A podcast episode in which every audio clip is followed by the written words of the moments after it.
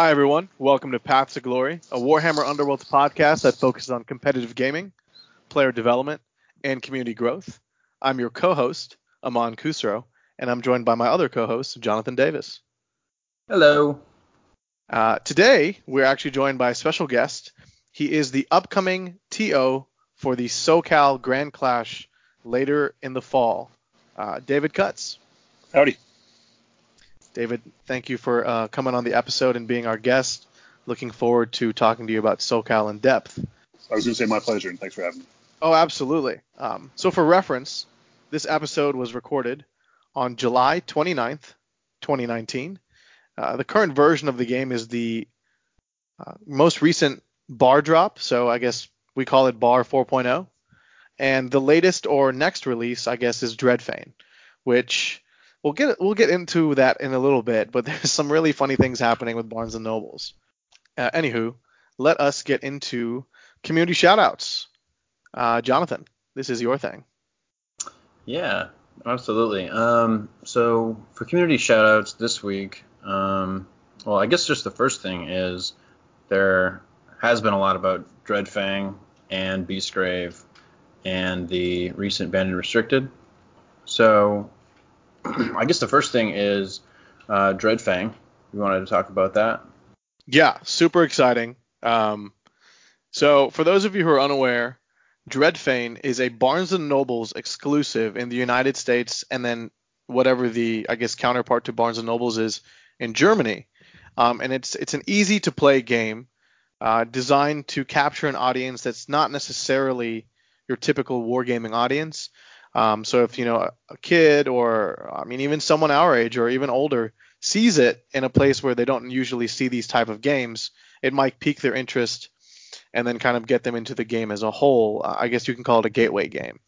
And um, the premise of the game is that it's a very simple down version of the current Underworlds uh, core game that we're playing today. Um, so it comes with two factions, and you've probably seen these models before. They're the easy to build Sequitors and the easy to build Banshees from Age of Sigmar, um, but their names as the warbands are Ironsoul's Condemners and Lady Harrow's Mournflight. Uh, I really like the names. I think they're really cool. Um, the models fit great into Underworlds. They have some really cool bases. And from what we can tell, the game is played on a single board, which I think is really interesting. So it kind of cuts out tactical analysis of picking the right boards and placing them. Um, so there's preset starting hexes like the regular boards. You place them on. I don't know if it's double sided. I think it is. I'm not sure. There's lethal hexes, and uh, the game is played regularly. I believe both the Banshees and the Condemners will have their own faction specific cards.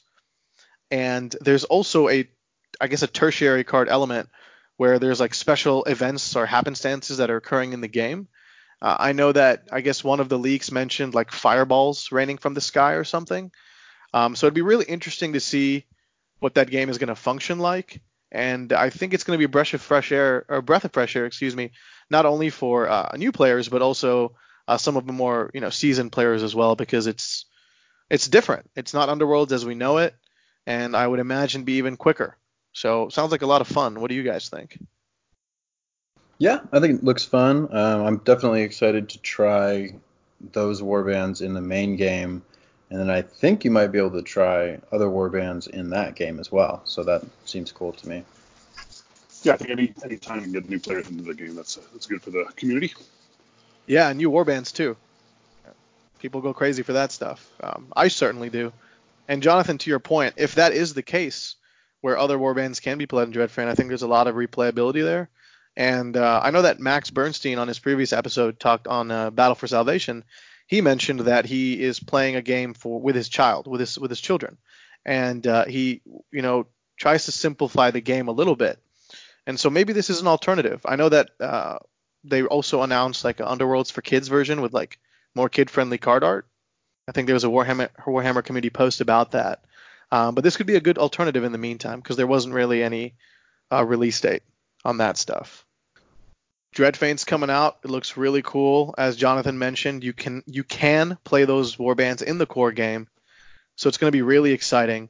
Um, one thing that I wanted to point out, and I'd love to get your opinion, guys, is and Jonathan, I, I think it was you who who kind of like gave me the scoop, but I guess Barnes and Nobles accidentally, or I'm not sure if it's accidental, but they kind of dropped Dreadfane on their uh, online site. Yeah, you can buy it right now, and a lot of people have already bought it, and weirdly have already gotten their shipping confirmation. so we could have it any day now. We're not sure Yeah, it's going I to show placed up. my order a couple hours ago. Nice. Yeah, I'm gonna be honest. Mine's uh, scheduled to de- deliver either tomorrow or Wednesday, so I'm pretty excited. um, I do think it's weird though that like Warhammer community hasn't like dropped any information in regards to Dreadfane, or they might drop it today or tomorrow, excuse me, or the day after. But uh, it will be really weird to get the core set, and you know I'm sure people will take pictures and post them on the Facebook groups and Reddit, and kind of have everything. Um, I suppose I guess spoiled almost ahead of their intended release schedule, if that is the case. Again, I because it's going through Barnes and Nobles, I'm not really sure, but uh, I guess it's going to be next fun couple of days. Yeah, it's also kind of strange to me that it's not readily available in the UK. Um, I've already had a number of UK people want to know if I can buy it for them and then mail it over, and I and I may end up doing that, but it seems like kind of a missed opportunity for Games Workshop because everybody's going to want it. So, Yeah, Kinda weird. I, I almost wonder if they're just going to release them separately, and like you know how they did Garrek's Reavers and Steelheart's Champions, like they re-released them for Nightvault. Yeah. I wonder if they'll do that for Beastgrave. They did say on the original post they would be available later, but I don't know. You know, we don't know what that means. Sure. Well, uh, to your point, I've had a couple people reach out to me as well, and so I did order some extra copies, and we'll be shipping it out to them. Um, but yeah, it's really exciting. Um, I also noticed that on the back of the cards, or on the box that was leaked, there was this picture of an objective, and uh, it had some weird text on it, and uh, I think it's really cool. I, I wasn't able to make it out, but it seemed like there was an option to score a card, and so uh, I think just from that alone, um, I think it might be indicative of what we might see in the future. I'm not really sure, but it looks really exciting that they're kind of playing with the way uh, the wording on objectives, and uh, there might be new ways to score them, which seems really cool. Yeah, I also noticed that a lot of the um, terms on the cards that we've seen so far are like bold and like uh, you know have the first letter capital and everything. So looks like maybe they're cleaning up some of the wording as well. And to to Aman's point, like if if any if they can increase the objective play in the game, I think that's only healthy for the the meta. Oh, I totally agree. Yeah, I mean, I think right now we live in a score immediately environment, which is fun um, because you immediately get to see value from your actions, which is, I guess, a good feeling. But uh, the game is kind of turned into, and actually not anymore because the bar list kind of fixed that, which we'll get into in a little bit. But uh, it's almost kind of like who draws better, and I don't, I'm not necessarily sure if I like that, but uh, I guess it's been fixed. Maybe, and I guess we can. Um, I, I guess you want to go to the Beastgrave next, or Yeah, yeah. talk about the bar list. Yeah, like David and Jonathan, what do you guys think of, I guess, the Beastgrave previews we've seen so far? Yeah, I mean, it's, it's just it's pretty vague, right? So I don't have I don't, I'm gonna form any strong Yeah. yet. Yeah, I mean, I'm definitely excited, um, but yeah, there's just not a lot to go off of yet. So Yeah. hopefully It's- at uh, you know maybe Gen Con or Nova we'll find out more. Yeah, I mean, like they did, I guess, leak some sort of silhouettes of fighters. Yeah. Um, do you guys want to maybe take a guess at what they might be? Uh, I'm terrible at guessing, so Same here. Yeah, I, I, I have no idea. Yeah, I mean, I think um, a lot of people have guessed different things. Some people think the one with the horns is uh, Beastman or Chaos of some kind, like a Chaos Dwarf or some kind of Chaos helmet. And then it looks to me like it's some kind of elf or deer thing. So, or they have antlers and stuff. So, I, I imagine it's something like that. But yeah. yeah, Well, if you want to and hear, that lion looked like it was probably something to do with elves. yeah, yeah, if they are elves indeed. Which, uh, if you want to hear a little bit more of, I guess, uh, thoughts and speculations, or uh, even a wish list, check out the latest episode of uh, Battle for Salvation, which uh, was a really good Oh. episode. I really enjoyed it. They covered the bar in depth, um, which kind of leads us into a community shoutouts again. So, uh, Jonathan, um, did you have any other Yeah. shoutouts? Um, just some of the podcasts that I've been listening to this week. Um, what the Hex did one about really they just went all into the teasers on season three. That was interesting to hear what they uh, wanted from the new season and were hoping for. And then Battle for Salvation covered, like you said, they covered the new bar. Uh, we had Steel Ci- City Underworlds has released a number of articles about the Grand Clash that happened. Um, unfortunately for them, the Banned and Restricted happened right afterwards, so, so the relevance of the articles took a little bit of a hit, but they are really interesting. Um, one of the writers on there, uh, Freya, broke down all the Mollog and Cursebreaker decks, like stat wise, um, and I really enjoyed that breakdown. So, thought that was cool. Yeah, I've been really enjoying their content as of late after their mega novel series. yeah, yeah, But, they, uh, they wrote a book about that Grand Clash. yeah, I mean it's really good. I mean like as as we've mentioned, you know, and and when I've talked to Michael Carlin in the past, he mentioned that Steel City Underworlds was kind of designed as a a guide to play defensively. Um, Yeah. And so it's really nice to see, I guess, some of the experts, if you will, on the subject, and kind of see their thought process and their explanations when it comes to defensive play, which I love. I just think that there's uh, a lot of, I guess, misconception on, I guess, the general status of it. I don't know. Like, I, I know some people don't like playing against it. I don't mind defensive decks, and this might be getting a little off topic, so feel free to rein me back in. But uh, I dislike turtle decks, so I think there's a difference. But um, yeah, I agree. There's a big difference, and we, you know, we played the the Turtle Cast or whatever you called it at the beginning of the mid-season, the first season, and it kind of ruined a lot of people's game experience. You know, people I- actually people complaining that I was just sitting there drawing cards, mhm. hmm and, and, and I understand. I've been playing against the guy who's kind of been doing that to me, and yeah, it's not super fun. yeah, Yeah, I agree. I think there's like a there's a line where defensive play becomes non-interactive play, and that you know that can be hard to hard, it can be hard to tell where that line is. But I think, and this is something that sort of leads into the banned and restricted list. But I think that it's Games Workshop's responsibility to make sure that the game is as fun for as many people as possible. hmm And unfortunately, I think in some cases that means you know nerfing certain styles of play that might be too powerful or not as fun. So agreed. And I don't necessarily think that, um, you know, defensive play. There's a difference, right? Like you can, if you're, if you build a good deck, you're prepared for any style of play.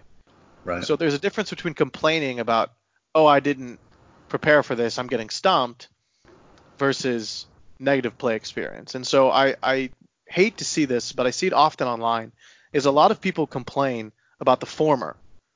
But, Mhm. you know, we do play a competitive game. It's marketed as such. And so if you don't prepare for all eventualities, which in a competitive scene, uh, I think you should. I mean, I highly recommend it. Um, I, I don't think you should be too mad if you fail to prepare as an individual. Now, to David's point, when it becomes uninteractive or there's a negative player experience associated with it that's justified, then I think it becomes a problem. Um, yeah, I agree, and I think that It- it it's. is- that's- Oh, sorry. Go ahead, David. Well, it, it is a, for me, it's a challenge to overcome. So I, it, well, it might not be super fun at the, the table. The mental exercise of trying to figure out how to beat it, uh, or and continue to be able to, you know, take on all comers list, is the the exciting part, the challenging part. Yeah, absolutely. Uh, I, I agree, and I think that as competitive players, you know, it's you really shouldn't have the attitude of like, oh, that list is dumb, you know, and you definitely shouldn't like be shaming anyone that tries to play it. But at the same time, it's up to GW to, you know, look at their game and make sure that it's something that they want to be happening. So I think they've done a good job with it so far, though. I, I actually think that uh, like control or defensive play is still viable, especially as like a flex sort of uh, situation where you're control aggro or something like that. So, yeah. but anyway, we've we've uh, went off on a bit of a tangent. Um, the the last thing we want to do for community shoutouts is uh, oddly self promotional, but It's, a um, big, it's a big announcement. I'm excited. yeah, yeah. It's um recently, in the last couple of weeks or so, or month or so, I've been working on a website, and I launched the beta of it, and it's called Well of Power, wellofpower.com, um, and it is primarily a community deck site. Um, it also has a complete article library um, on the other blog that I've worked on previously, Wigglehammer. Um, I had the list of like all the resources and then different articles for each faction. And this has sort of brought it to the next level where um, it has everything in one like library list, and you can search for things. You can filter by faction. Um, you can filter by what version of the game. So if you just want to see current articles, you can sort by that and things like that. And then the deck uh, guide is probably the the deck guide building is probably what I'm the most excited about um, anyone can just log in and make an account, and then they can create um, a deck guide. They just build a deck in any deck builder, and then they fill out this form with like an intro, a deck building section, a playstyle section, and then a conclusion. And then you just hit submit, and uh, after a review process, and I usually review it after, you know, usually it's that day, but you know within 24 hours or so, um, I'll post it and you can share it and you can talk about it in the forums. And the goal is just to you know try to get as much information out there and allow anyone to sort of share what they want. Um, de- you know any deck they've been having success with or anything interesting that they've been playing and we already have a number of them on there and I'm really excited to see what people come up with. Yeah, I mean, I'm really excited for it. I guess my, my favorite part is the forums, right? So sometimes it's really hard to keep track of everything that's happening on Reddit or the Facebook pages.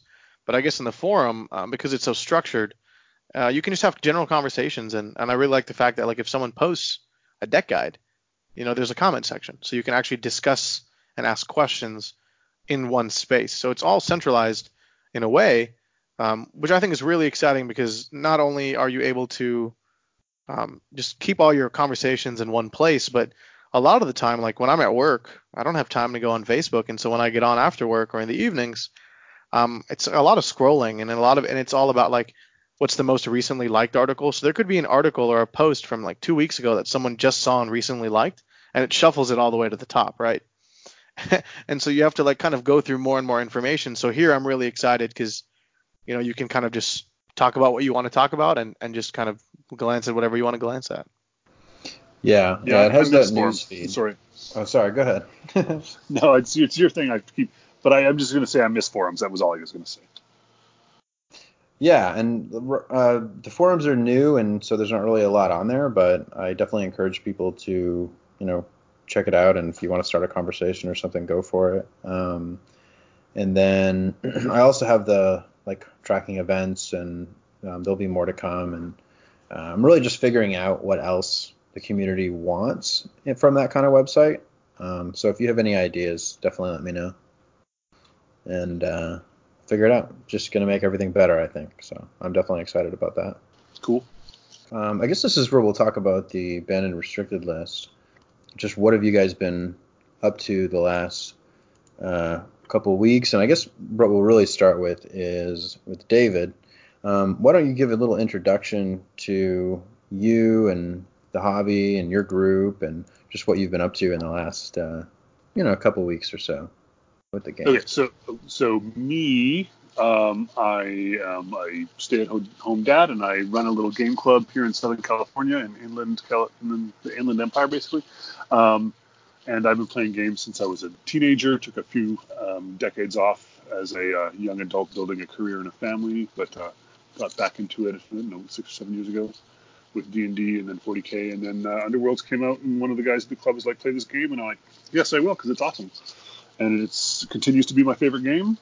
Um, you know, there's some obviously up, ups and downs in uh, your enthusiasm level for everything, but uh, I, uh, I, definitely enjoy playing Underworlds. Um, I've been slacking on deck building the last few weeks because I've been getting ready for a 40k tournament this last past weekend, which I was unable to go to but I did build a new Skaven deck this morning just to, to try something out different. I've been playing a lot of Cursebreakers and uh, Briar Queens, and wanted to get back into some shenanigans with Season One Warbands. Yeah, I think that's a common theme uh, is that a lot of people are messing around with the season one warbands, and interestingly enough, I think they're more viable now than they have been in a while after the latest bar. Right. The yeah, I think that it's really going to shake up that cursebreaker dominated meta. So it'll be it'll be nice to to not play cursebreakers just because they're. I know I've been playing them since they came out, so I'm done. I'm done with them Yeah. for the year. Though I also think they got a buff too. So, um, but we'll see. I, I'm really looking forward to seeing what people do with Magore's. But uh, that's really awesome, and that you run your community. How many players would you say are in your community or your your gaming club? Um, in the club total, we probably almost 80, 80 or 90. It's predominantly, um, you know, role playing D&D and stuff. Um, quite a bit of 40k and AOS, and then us uh, skirmish gamers are um, a smaller community. But there's uh, probably at least a half a dozen of us that play fairly regularly. There's three or four of us are pretty hardcore. Tony Fields in our play group, um, and a couple of the guys um, that have done well locally. So we do okay. I mean, that's awesome. Do you do you feel like a lot of people have transitioned to Underworlds from role playing because of you know, as you mentioned, a friend got you into it? Do you feel like that conversion rate is there? Um, I think it's it's more it's an easier conversion than um, 40k or AOS because it's well the the appeal of the initial buy-in is somewhat lower, but at this point, if you and I'm sure we can talk about this when we're talking about community building, that the the mountain of stuff that one must buy if they're getting into the game right now is somewhat intimidating. But I, th- I think with season three, it's almost going to reset. You want, I, mean, I think the season one warbands will be kind of optional. You won't, won't probably won't need to buy those. Yeah. Do you think that um, they'll phase out anything from season one? I know that there's been some talks of. I mean, I, for a long time, I, I I've believed that we should phase out the universal cards. I mentioned that in an article like early spring, and now people are saying that they think they're going to phase out the warbands. How would you feel about that as someone who's growing a community? I don't, the, the warbands. I don't. I think that the, because of power creep, the warbands are going to be phased out by the community anyway. I think that I was talking to somebody here recently, a week or two ago, and saying that we should restrict all of season one's universals, um, just as a, a blanket policy, so that new people they don't have that bar- that's barrier to entry. One, you can't buy some of those cards anymore, right? You can't get a healing potion anymore because it was in Shadespire. So if you just restrict it all, then it levels the playing- field. If you ban them all, I'm fine with that too. It doesn't matter to me at this point. I, I was when season two came out, I was very against banning season one universals because I felt season one warbands really needed those cards. They were designed with them, and at the beginning of season two, there wasn't a whole lot of stuff for say Magore's to really use efficiently if you banned all of season one's cards. But I think now it- it's coming to a point where doing something to restrict those cards would be healthy for the meta for the community. Jonathan, what do you think? Yeah, I think I agree. Um, I mean, if they don't do it now, I think they'll have to do it before there's another season. Um, we have about a thousand cards right now, and I mean, it feels good, um, but also, you know, a lot of the good ones from season one are restricted anyway. And honestly, I'm ready for like a reset. Like, I wouldn't mind a season without escalation, without ready for action, you know, that kind of stuff. So, Without rebound. yeah, yeah, yeah. I'll miss some of the cards too. Last Oh, chance, sure. you know, things like that. But I mean, depending on what is in the next season, like it'll just be more, it'll just be exciting. Like so, I, I think that's good. I, I would I wouldn't think there'd be any reason to get rid of the war bands themselves. I don't see any reason for them to not always be playable. I just think they some of them might just not be very good. But Exactly. I also don't think that's really a bad thing as long as honestly as long as about half the war bands are what I would consider to be competitive.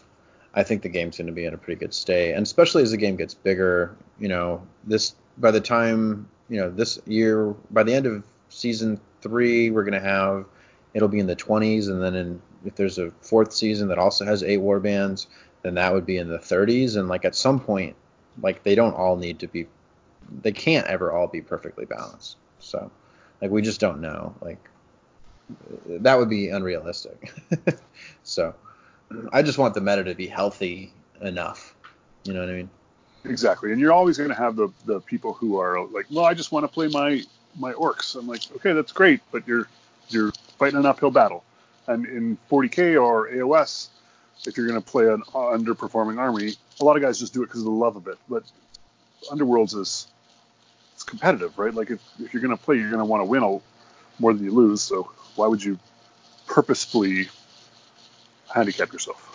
It's also much less of an investment. Like you know, even if you love orcs, you know, it's only thirty dollars worth of orcs that you have there. So you know, it's not too bad to have them sit on a shelf for a while. And then the cool thing about having there be more seasons is maybe they'll come out with other orcs that are better, and then you can sort of scratch that itch that way. Exactly. Like how many Stormcast warbands do we have? I can't Yeah. imagine that we won't have Ironjawz and Bonesplitterz and whatever, you know, all the other warbands of orcs are. I don't know what they all are. I'm not that big of an AOS player. Well, the thing is, is that it's in the realm of Ghur, right? The new expansion, Beastgrave or season. Um, so like lore-wise, I would imagine that you would see more like destruction-based warbands.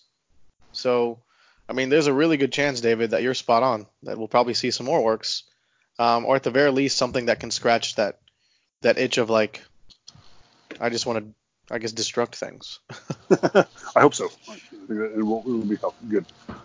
And the other cool thing will be like as the game evolves, if there is a cycle, and that means like each season will bring new and different stuff, the playstyles might change, and you may see some of those older warbands suddenly be good because maybe their playstyle like just fits the new stuff in a really good way. So Yeah. Yeah. I, don't- I don't think uh, that personally that's what I would do is just do a reset every year because that like uh, David was saying, right now the buy-in is probably the most that I would want it to be. I think if you you know full price, I think the whole set is about six hundred dollars, which is a lot. But if they do a cycle, that means each year you could buy in for three hundred and then you know just keep current, and that Yeah, agree. seems much more like viable. Like that's uh, much easier to swallow for you know a new player. So Yeah, I mean 600 alone is like it's like a 40k or Age of Sigmar army, right? That's Um, a quarter of an 40k army. it is it? depends on Unless, the you're playing, army. unless yeah. you're playing knights, yeah. If you're playing knights, you can go get all in. And if you're only buying the, the exact models you're going to play, like everybody buys an extra box of Space Marines or Cataframe, you know, or something. Yeah. and I don't know how really much. Good. Whoops, no. Oh, sorry.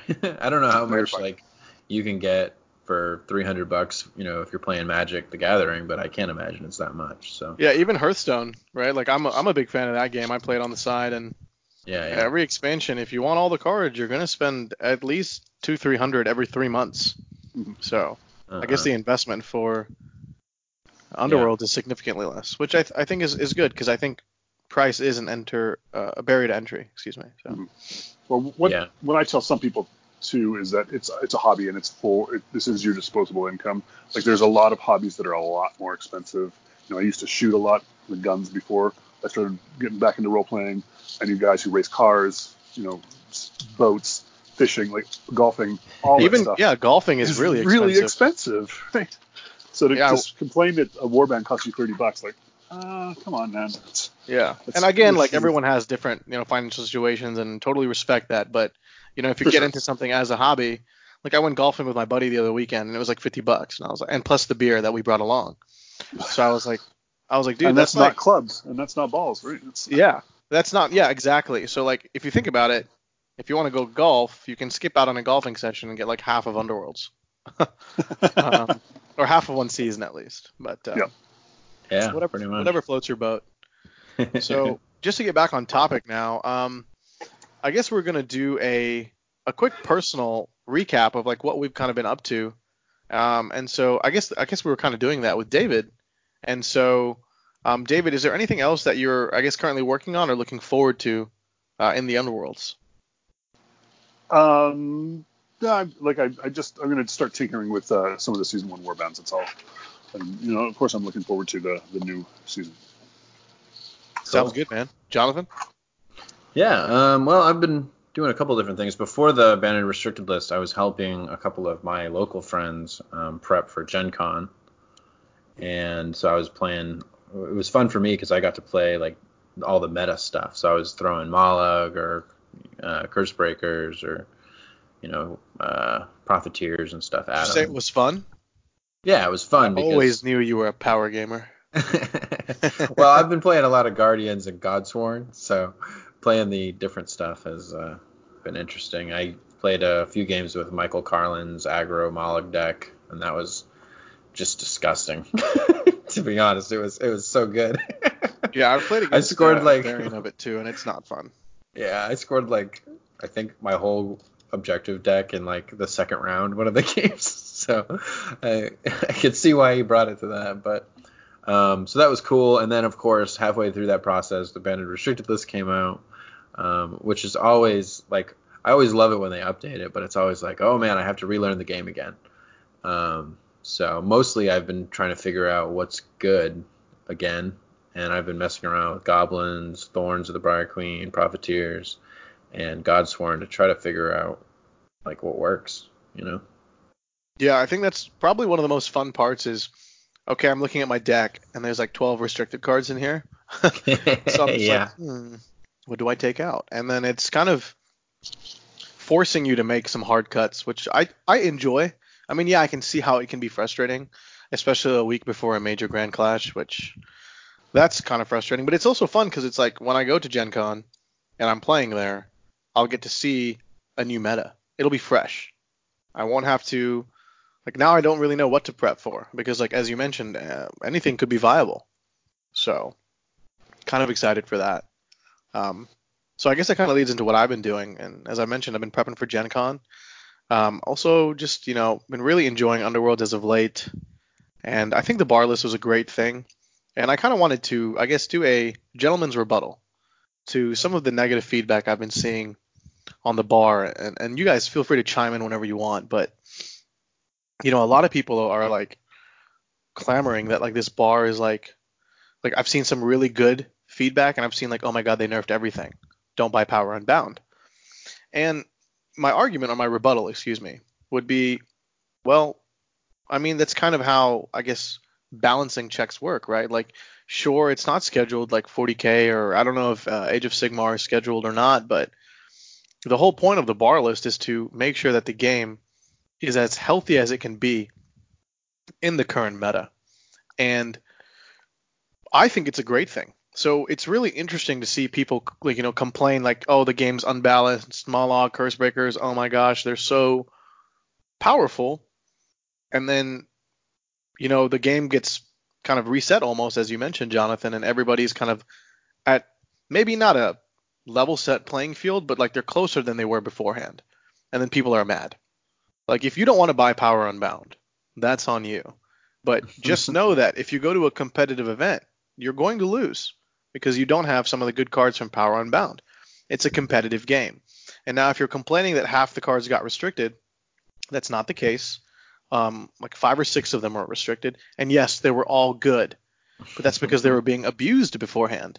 And just because there is a restricted, I guess, uh, you know, stamp on those cards, it doesn't necessarily mean that they're unplayable. A lot of people are saying like, "Oh, I can't play half of Power Unbound." You can, you just have to be a little bit more smarter and tactical when it comes to what cards you do take. Which also means that your opponent has to be just as smart, if not smarter. So when you're playing the game, you know, you're not automatically going to assume everybody has well of power or upper hand or calculated risk or um, spirit bond. You know, like it's it's part of the fun. It's part of the tactics behind a competitive game. And so I think the bar, and Jonathan, you've been saying this since day one, the bar list is a fantastic feature. It's it's great, right? Like I think you coined the phrase, it's not a bug, it's a feature. And I love that. It is a feature to the game and it should be included in every day when you're building your decks. And if it brings warbands, you know, closer in line, then I think, you know, as a player, as as a fan, as someone who cares about the game enough to voice your opinion online, I think maybe you should take a step back and just see how it can be beneficial for you as well.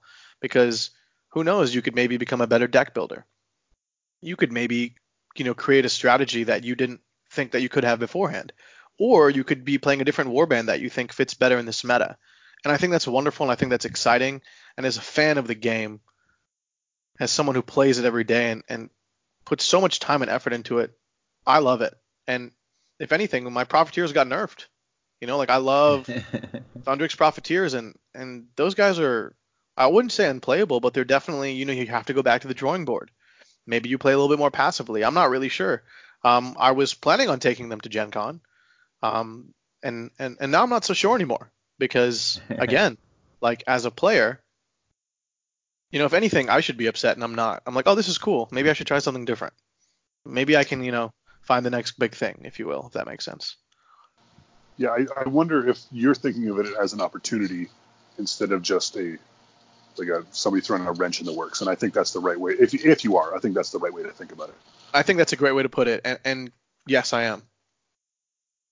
Yeah, and from my my perspective, it's kind of interesting, I guess, because I didn't play. Uh, I started playing the game right when Nightfall came out, so I never really got to play season one. And if you remember back to that time, right when we got uh, Nightfall and um, Echoes of Glory and the Gitz and Eyes, there wasn't a restricted list. And there was a really strange time when we were playing in the meta at that time. You were basically taking every single current restricted card um, from Shadespire in your deck. I think uh, John Reese's, ones, yeah. yeah, and all the banned ones. John Reese's Skaven deck, I think, literally had every single or had like 21 banned and restricted cards in it. And I mean, that was fine for competitive players because they, you know, it was a competitive game at that time still, but the number of options that you had was very low. And so then when they did the banned and restricted list, I think it made the game like I think it brought the game from one level to another one entirely, where you're no longer just piling in all the good cards, kind of, you know, a, there was no cost to it you would just take them all. Now you had to choose five. And I personally felt like before this current banned and restricted list, once Power Unbound came out, I felt like we were in a very similar situation where you would just take everything that was good. But then, even worse than season one, the situation was the only people that could take everything that was good were the magic and ranged war bands, which were primarily season two. So to me, it was almost like uh, having Power Unbound unrestricted was like really throwing the game out of balance. So I couldn't be happier to see um, this banned and restricted list, you know, really update the game because I feel like it's probably the most balanced that it's ever been. And honestly, I think some of the biggest issues that I've had with this game over the last year were times when they didn't upgrade it they didn't update the banned and restricted list fast enough. Like for example, I think Tome of Offerings was unrestricted for way longer than it needed to be.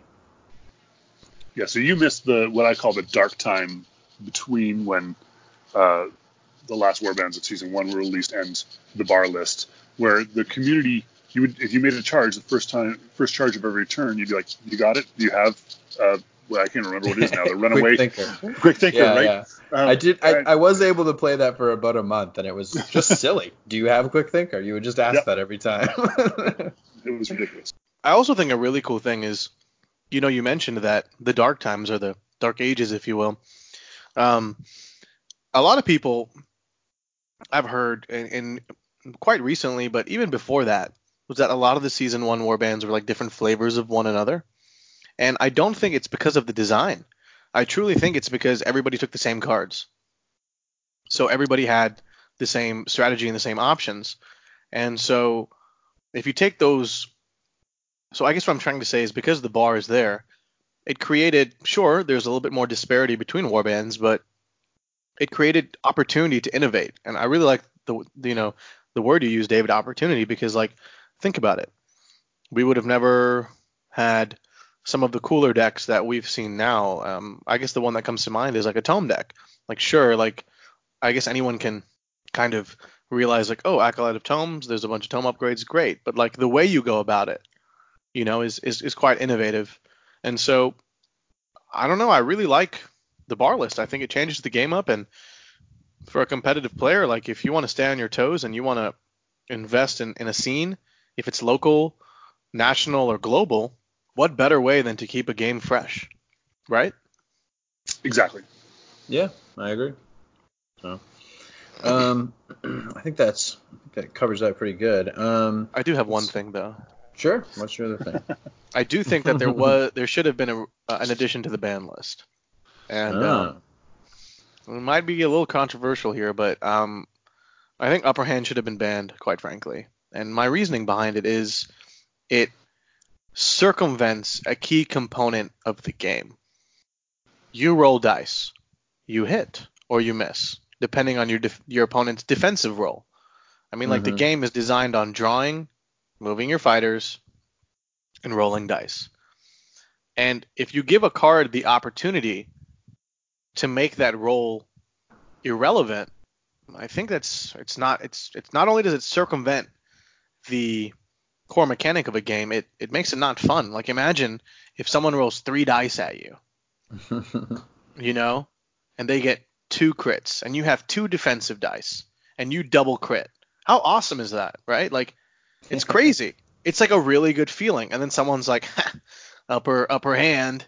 Then it's like, not only did you immediately go from an extreme high to an extreme low, your fighter's probably gone.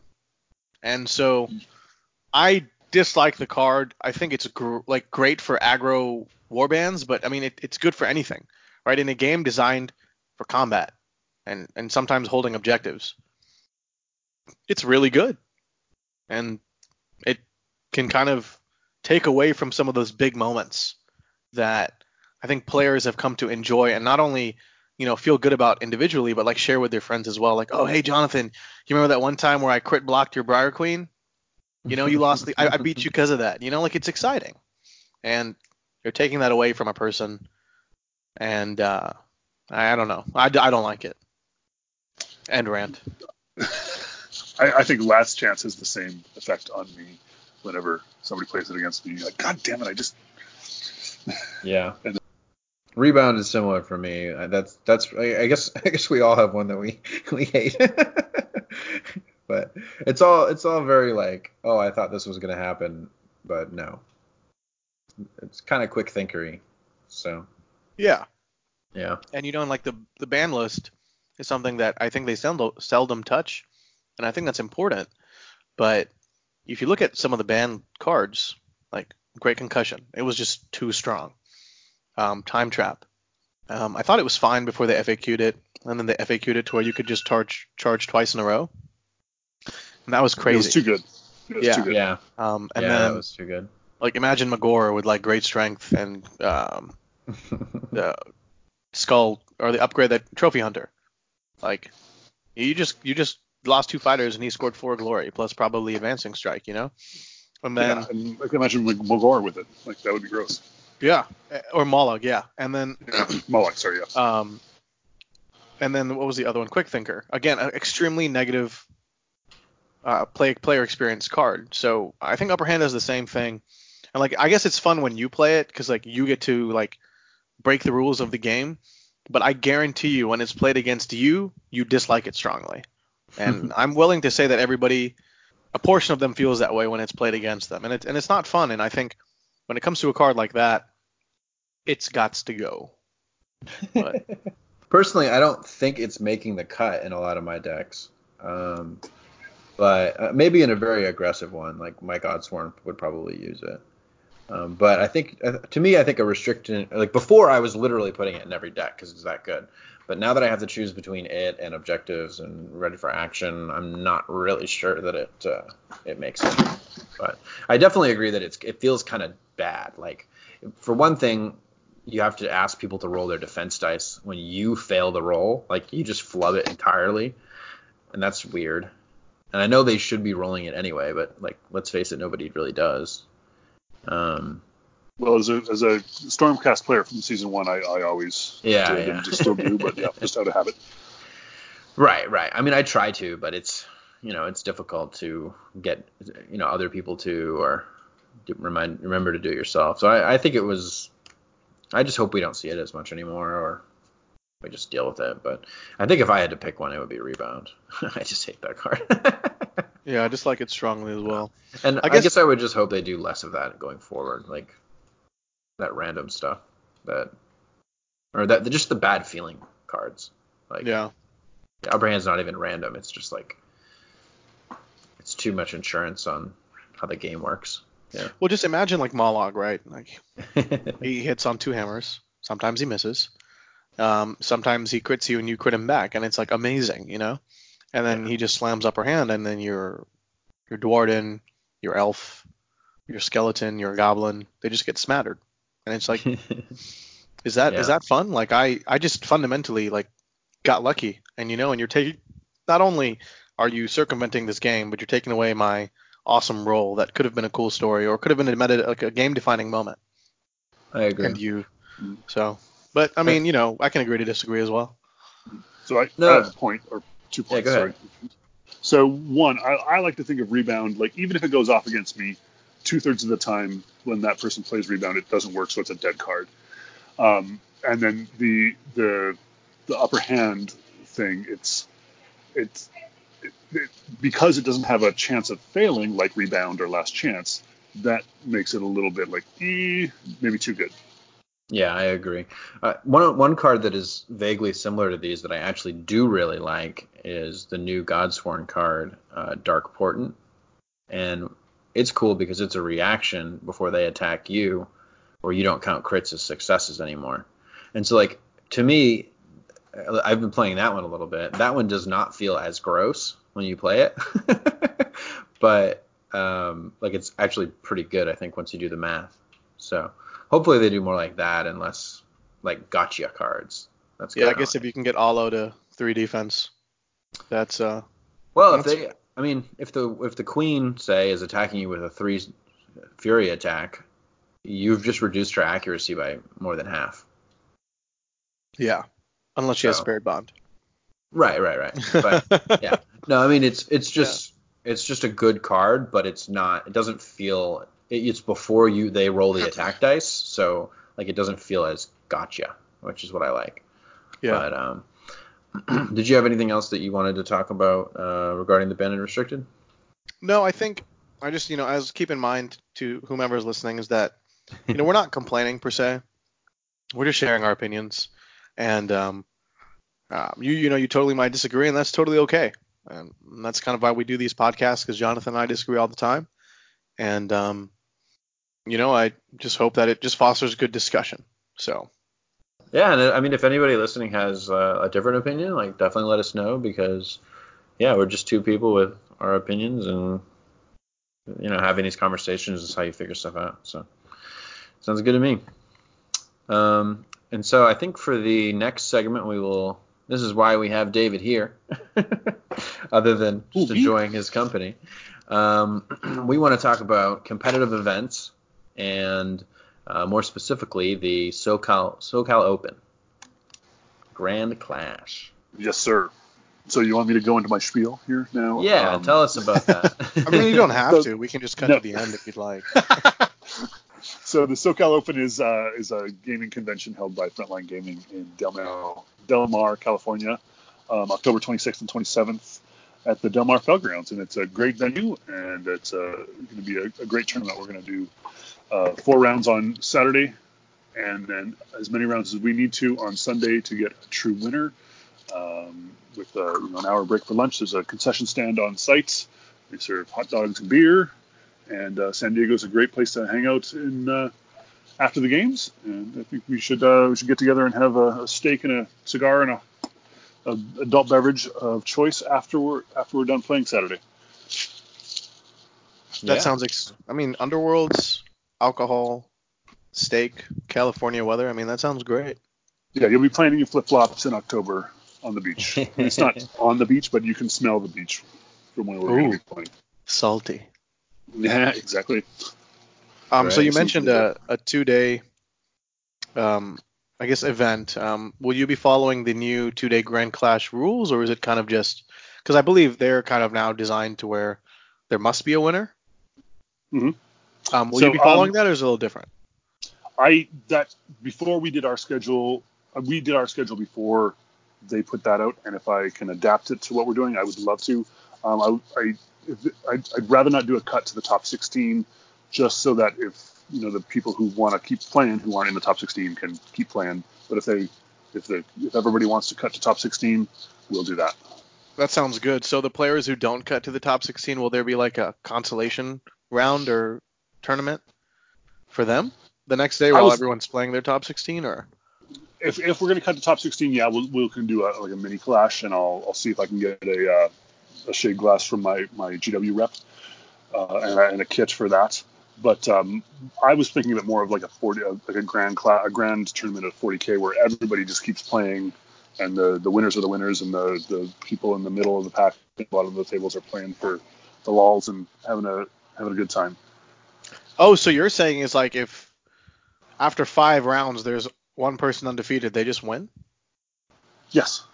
Ah, okay. So don't drop yeah, a game early then. Well, exactly. Yeah.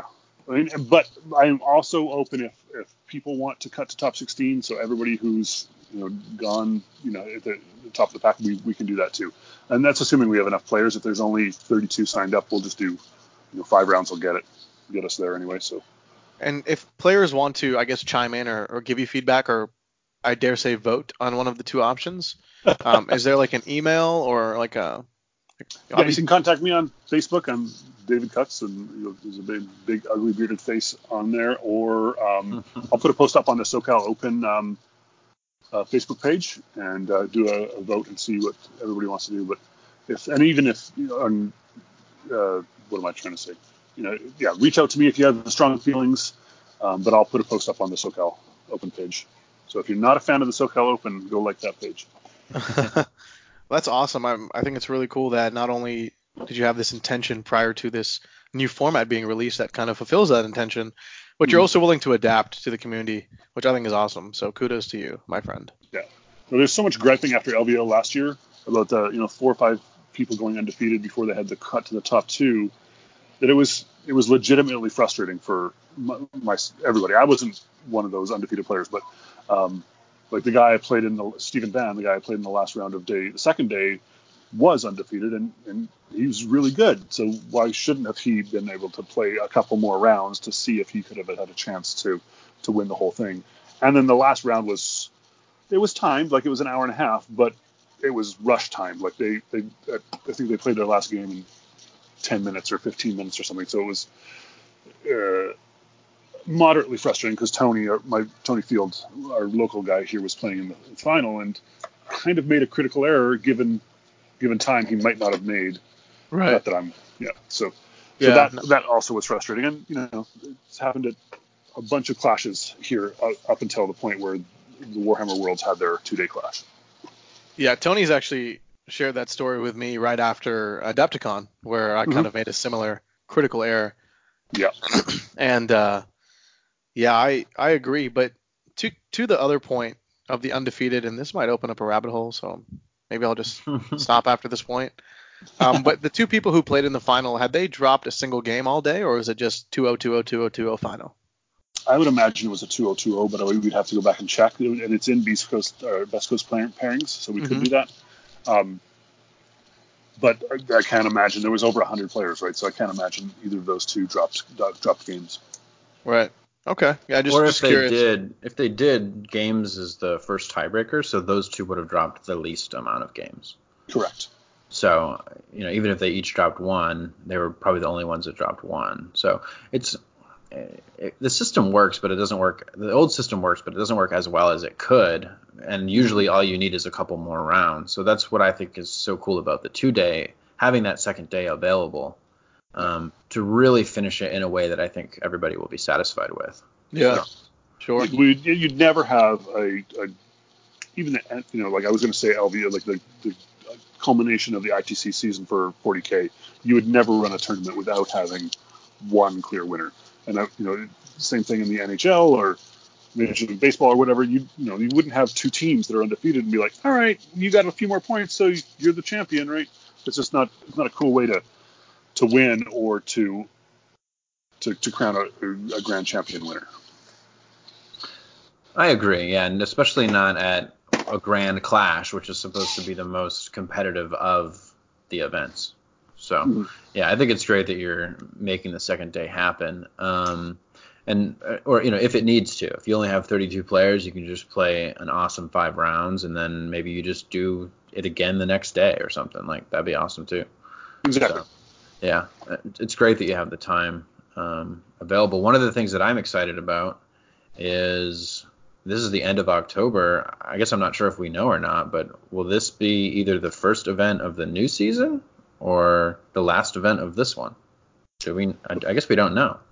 If it follows last year, uh, Nightvault came out like three weeks or two or three weeks before SoCal opened, like right at the end of September, wow. I think, if I'm thinking right. So we we may see it. So I imagine that you would use whatever the current uh, rules and stuff, or the you know the cards oh, and everything sure. like we were talking yeah, about. Yeah. So that'll be really exciting if this is the one to kick it off. Exactly. I appreciate yeah. you guys letting invite me on here. Well, I harassed you, so um, no. for allowing me to come on here and uh, and pimp the event a little bit. Cool. Yeah, and um, I guess just the what we want to talk about briefly is just anything else that we would like to see about competitive events, and I guess I want to ask you, you know, and if you're going to be doing any of this stuff, um, one of the things that I think would be really cool is if there were more streamed events. Um, do you have any plans to maybe try to stream a top table or anything like that? I am a technical luddite, but I can talk to uh, uh, Frontline and see what they're.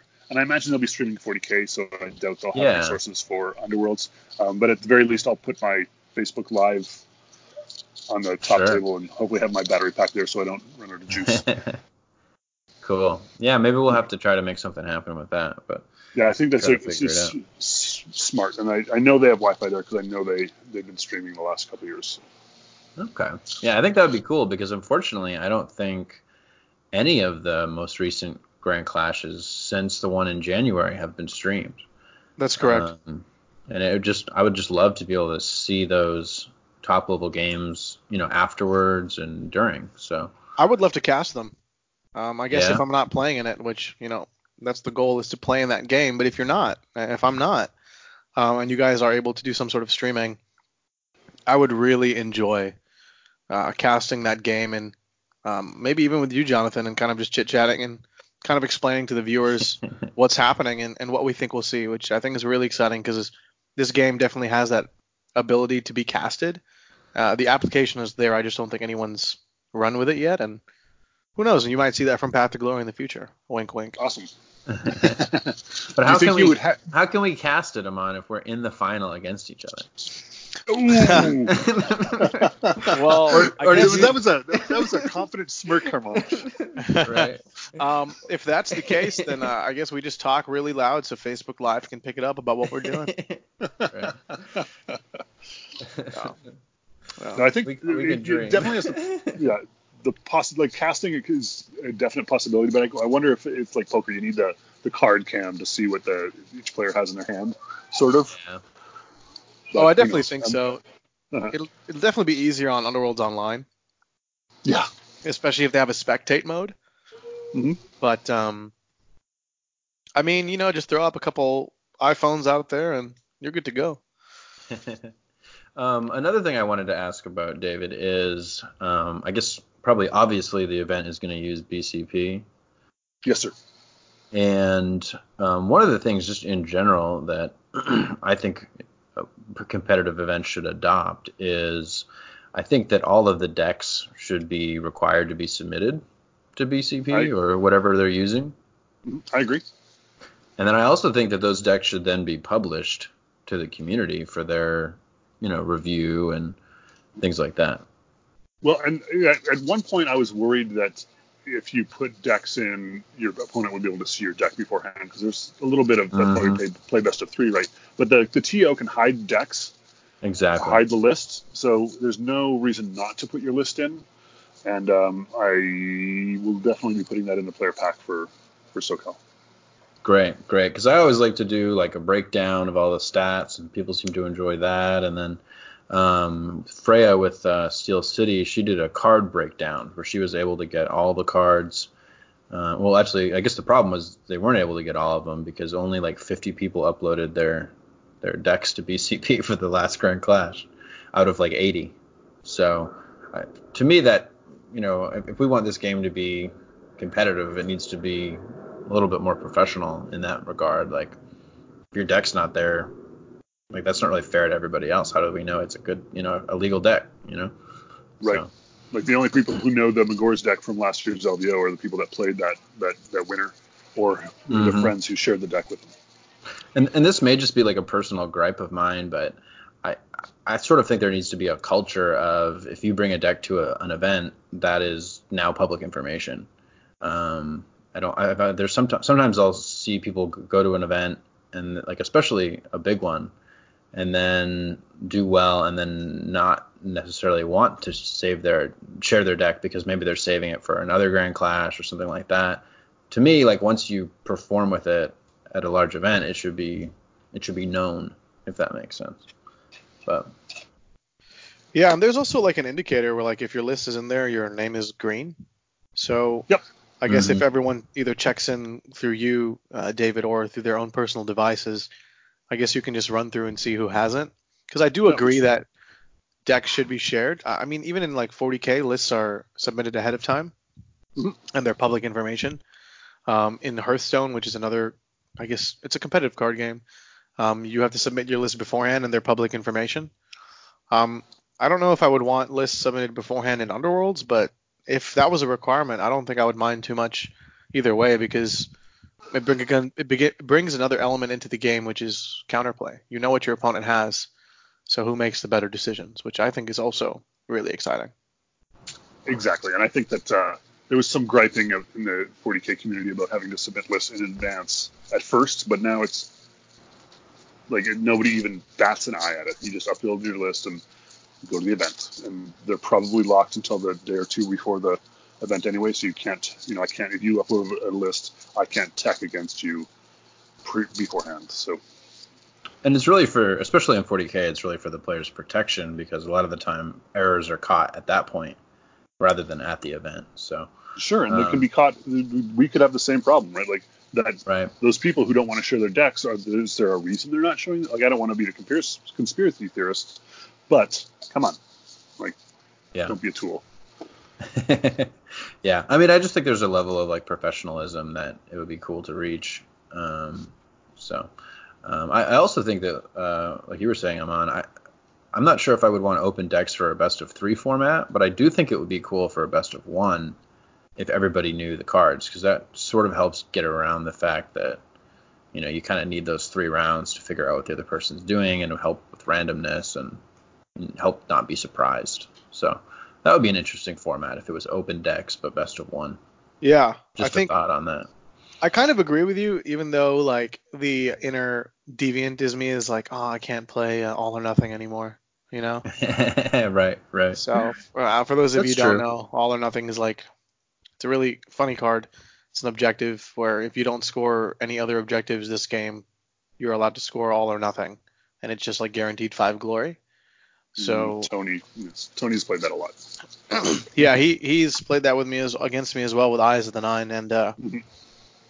it's really interesting because you just load up on a lot of like like uh, hyper aggressive cards, and then you just like run your fighters in, and you just kill as many things as you can while mm-hmm. denying your opponent glory. And Crown of Avarice is great for that now, and then you uh, you just win because you get five glory at the end, and then you have like formless key and other stuff like that.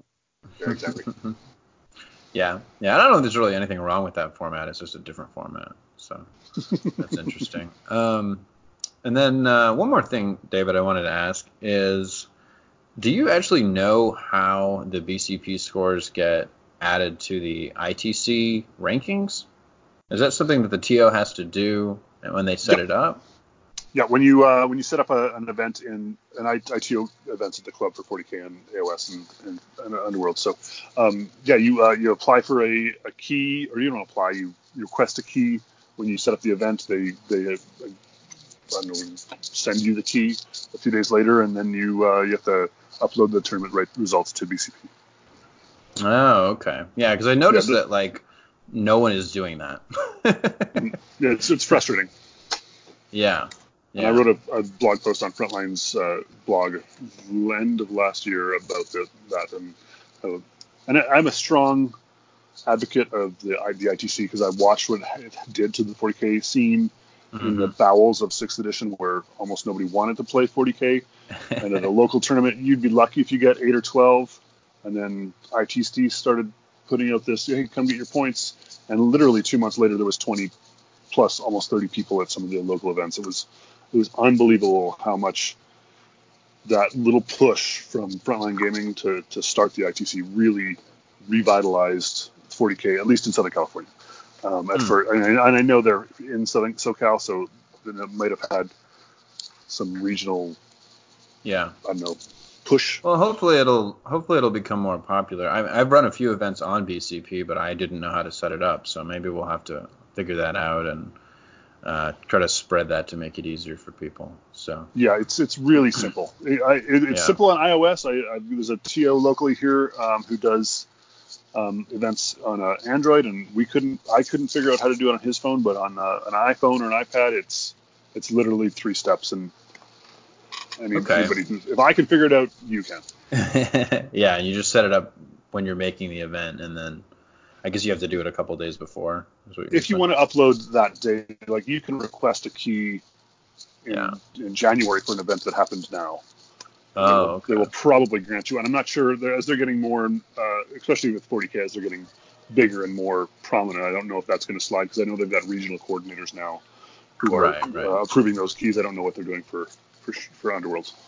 Okay, well, yeah, that'd be interesting. I'm doing a lot of the data tracking, but it'd be cool to have, you know, those ratings, those ITC ratings actually be like something people could fight for. So, because I don't think any of the big grand clashes have up, uploaded any of that info either. Yeah, that's too bad. Yeah, not doing that. yeah, it is. So, okay, we'll have to look into that, I guess, as well. Um, anything else you guys want to see from competitive events? Any events you've been to that did something well, or you know, maybe something you think could be done better? So, sounds like SoCal's going to be great. So, I hope so. Yeah. I hope so. SoCal seems like it's going to be the gold standard. um, because you know, I guess I mean my biggest thing is BCP. Uh, I love that. I think it's really useful. I'm not really worried about anything else. I mean, you know, the the rules packet from Games Workshop is great. The design team, um, the game is fantastic, and the community is fantastic. So, for me, the only thing that I would have liked is to see a little bit more organization when it comes to events. And if you're using BCP, then that's fantastic. Yeah, it's super easy to organize events there. yeah, I agree. Probably the only other thing is uh, maybe just a little bit more like I wouldn't hate it if we're going if we're doing two days and stuff. If there was a little bit more time for some of the rounds, or I don't know. Sometimes I feel like an hour and a half can be barely enough time. And then I know we've had a couple situations where like the finals have run out of time, and to me that doesn't really seem great. So I don't know. I almost wonder if maybe the finals should, you know, they should definitely have at least an hour and a half. But I kind of wonder if maybe they could add another 20 minutes to some of these rounds if we know we have a second day, you know. Maybe you just Yeah, need to play faster. That's that. I was gonna that was gonna be my rebuttal, but I'm like, uh, if everybody gets this, gets the same amount of time, then then it's cool. My my pet peeve is like, oh, can we play through lunch? Like, no, you can't, because yeah, that's true. that, then you you've been, got an inherent advantage over everybody who finished in the hour and a half. So um, everybody should have the same time. So like on my events, I call hard dice down, and I, I ran an event at a little con here in April or something, um, and it was a three day event. We had a, a cut to the top eight on day three, so either, either the top four from both days could go to day three, um, and I I hard dice down them all because I hmm you know, we, we've moved to chess clocks in 40k for a reason, because it's half the time's mine, half the time's yours, and we should all have the same amount of time, not not not let, letting some people play through lunch or play through at the end of the round. The, the, the final round, I can see some leeway there. Yeah, that's true. And I, I, I also think that communication plays a big role in that. Um, like if, you know, there should be probably call outs every 30 minutes or something like that. Yeah, that's what I do. Yeah. Yeah, that'll help a lot because I know there have been some situations where, you know, like you were saying, the final didn't have enough time, or we had a situation where they hadn't really been strict with the time, and then the very last round had a hard cutoff that surprised a lot of people. So Yep. um, I think just being consistent and then communicating, you know, what the policy is from the get go is important. Yeah, like don't sit on your butt and then at five minutes before the end of the round go, hey, you got five minutes. Like get up there Yeah. At every like you said, at least every half hour, preferably. So you don't want to harass everybody every 15 minutes, but you know. yeah. Yeah, I would also mention that if there there is a final event, it would be really nice to just get like, hey, you guys got 45 minutes left. Hey, you got 30 minutes left. You know, Exactly. rather than oh, you're starting game three, you have 12 minutes left. Yeah, exactly. Or at least check. You know, are you done? You, know, go, you should be on game two, or you should be wrapping up game two, or something like that? Exactly. like Yeah, because I think that's part of the game, right? Is playing it in a timely manner. Yeah, time And so- management is a big skill. Like it's an important skill. And I don't think it's unreasonable to kind of like urge your opponent to speed things up if you feel like they might be playing at a slower pace than what is intended for your your set. Correct. Um, and so, uh, you know, like, I guess the question for you as a TO is if, you know, a player is accused of slow playing, like, how would you go about um, navigating that? so taking a cue from uh, TOing 40k events, it's like at the you can't accuse somebody at the end of the game. Like it's too late. Like if if you're 45 minutes in and you haven't finished your first game, then you need to start letting their even 25 minutes in and you're not nowhere near finishing your first game. You, then you have to let the TO know and let your opponent know that hey, you've got to speed up. And then if somebody's specifically slow playing, you know what, we will adopt the the ITC code of conduct and that is a, a yellow card. And if you get three yellow cards, you get booted. So But what happens if it costs the opponent? Like, what if you get a yellow? Like, what if someone is like, okay, well, I can get three yellow cards, and and this might be a rabbit hole, but I mean, Mhm. this this could. I mean, I'm sure this happens in 40k. It, it could very well happen in Underworlds, though. I would I would hate for, to see that. But if someone's like, oh yeah, well, I'm only going to get one yellow card, so I, I know I'm going to lose this game. I'm going to slow play, so uh, I don't lose by Well- that much. uh, oh, by lose by that much. Well, you could issue them multiple yellow cards in for every for every game Like, they play. Do you think it's Every- fair for the opponent to like set a mm-hmm. timer down and be like, yo, we have this much Oh, time yeah. to get a game in? I, I, I, I would hope people start bringing chess clocks because half the time's mine, and I should get half of it. And just because you want to take a couple extra minutes deciding your next move, that's fine. But it should kind of should come out of your time, not my time. Right. That's Yeah. true. The power step can be kind of wonky for this game with chess clocks, but Sure. I think if it's an, if it's an issue, it probably wouldn't be a bad idea just to Mhm. have one around. I mean, I it's totally also agree. it's also like your responsibility as a player to stand up for yourself and Exactly. make sure that the game is going at the correct speed. You should be playing quickly and you should be, you know, asking your opponent to play quickly as well. And I mean, I guess as soon as you get an inkling that maybe you're not going to finish the game, then you you probably need to get a judge and have them, you know, move things forward. Yeah, e- yeah, exactly. And it's Yeah. it, it's especially if you expect a game three, but if it's a if you think oh this I'm gonna I'm gonna either lose or I'm gonna win in two games, you know, play it by ear. But if if you ex- suspect a third game, then definitely you need to get a judge over there ASAP. Yeah, because Yeah. the third game is when it's the most important too. Because then if the tiebreaker is if you don't finish it, you know, Mhm. not finishing that third game can be really strange. So. Yep. Yeah.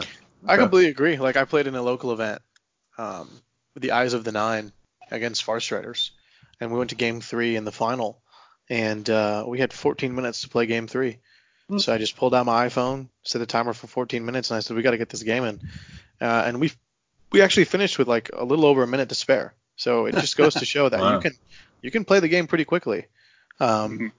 if you want to. You know, like and I think that pressure was exciting. Like it it was it was probably the most fun I've had in a long time because it was like we were laughing, like we both like knew what each other's deck did, so it was like a race against time, literally, to beat your opponent, which I thought was really fun. So, um, I guess to David's point, don't be afraid to set out a timer. Um, I know Tony Field does it. Um, Yep. So And Tony Yeah. feel, Tony and I have worked really a lot on time because he used to be slow, and I really pushed him to, to go faster because I knew it was costing him games. you know it's And really Tony funny you have played a mentioned that because he now urges me to go faster. Uh, so it's it's really it's really funny. I didn't mean to interrupt you, but I thought that No, that's, no, that's so- a funny point. And if you you know if you you get used to a, a decent pace and you think you're banking a, a few minutes here and there, when there's those crucial points where uh, hey I do need 30 seconds or two minutes to think about this next move, you've got it in the bank, right? So if you if you're humming and hawing over what board to play turn one, well, don't just pick one and put it down. Like you should have an idea of what board you're going to play when you sit down and you see they're playing XYZ Warband. Yeah, it's probably even worth it in your casual play or when you're prepping for an event to set the timer and just say we're gonna do a best of three real quick. Let's get it done. Yeah, yeah. And it'd probably help you be more decisive too. You just you'll know what the right Mhm. choice is and get through. So I think that sounds great. Um, you guys have anything else you want to add? So I have one more thing that I'd like to add, and this does not have to do with uh, competitive player of SoCal Open. I was reached out on my uh, Hexen Warbands page um, by Pietro Nucci, and Oh, he yeah. is the the man behind, or one of the men and women uh, behind uh, Deckers, the Warhammer Underworlds deck builder. And yeah, so he asked, Deckers. Yep, Underworld's Deckers, and he asked to give him a quick shout out, and uh, he mentioned that there's this new downloadable guide that um, I guess will explain to people how you can run a tournament through Underworld's Deckers. And he actually mentioned that there's an upcoming national event in Spain, and there are 150 players signed up, and they'll be using Underworld's Deckers for their um, their tournament management system. So I guess it's a bit of a competitor to BCP, but it's completely free. All the information there is accessible, and uh, Pietro coined it a new way to manage and share the competition.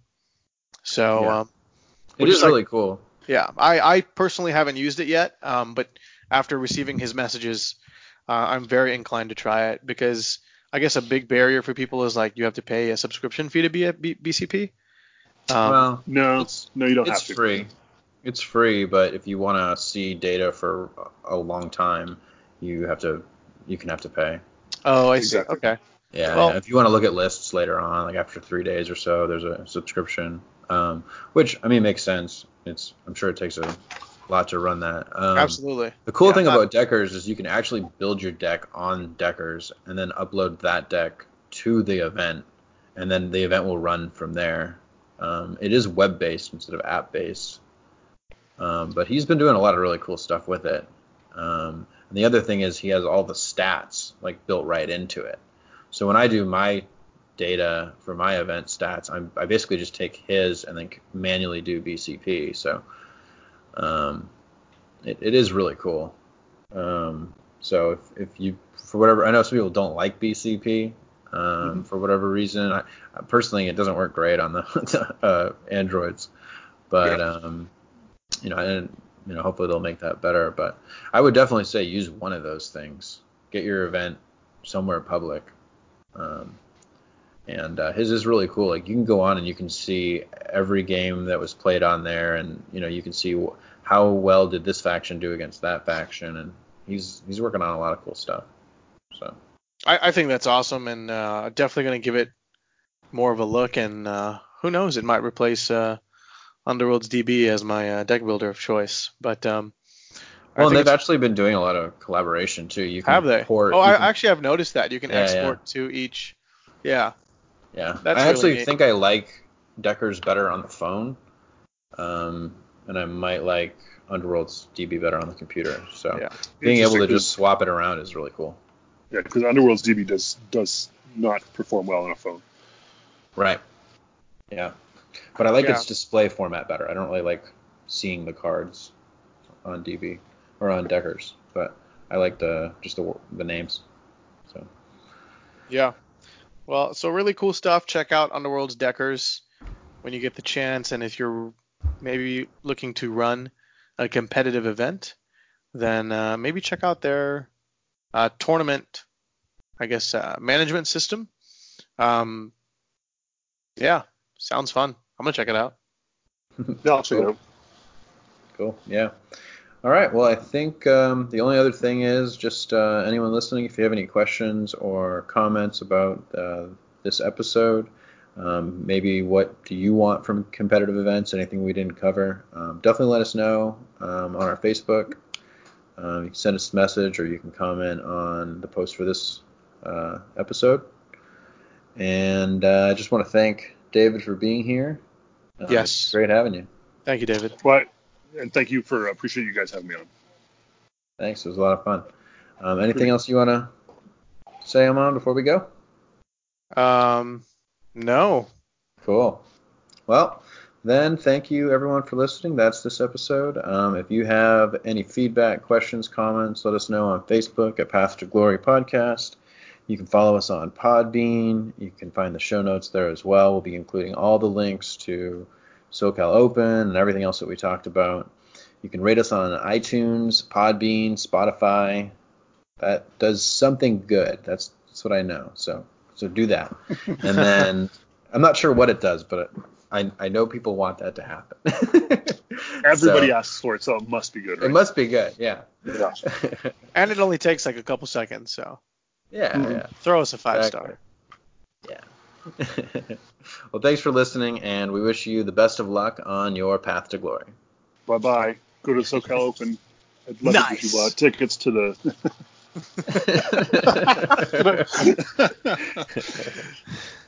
Very nice.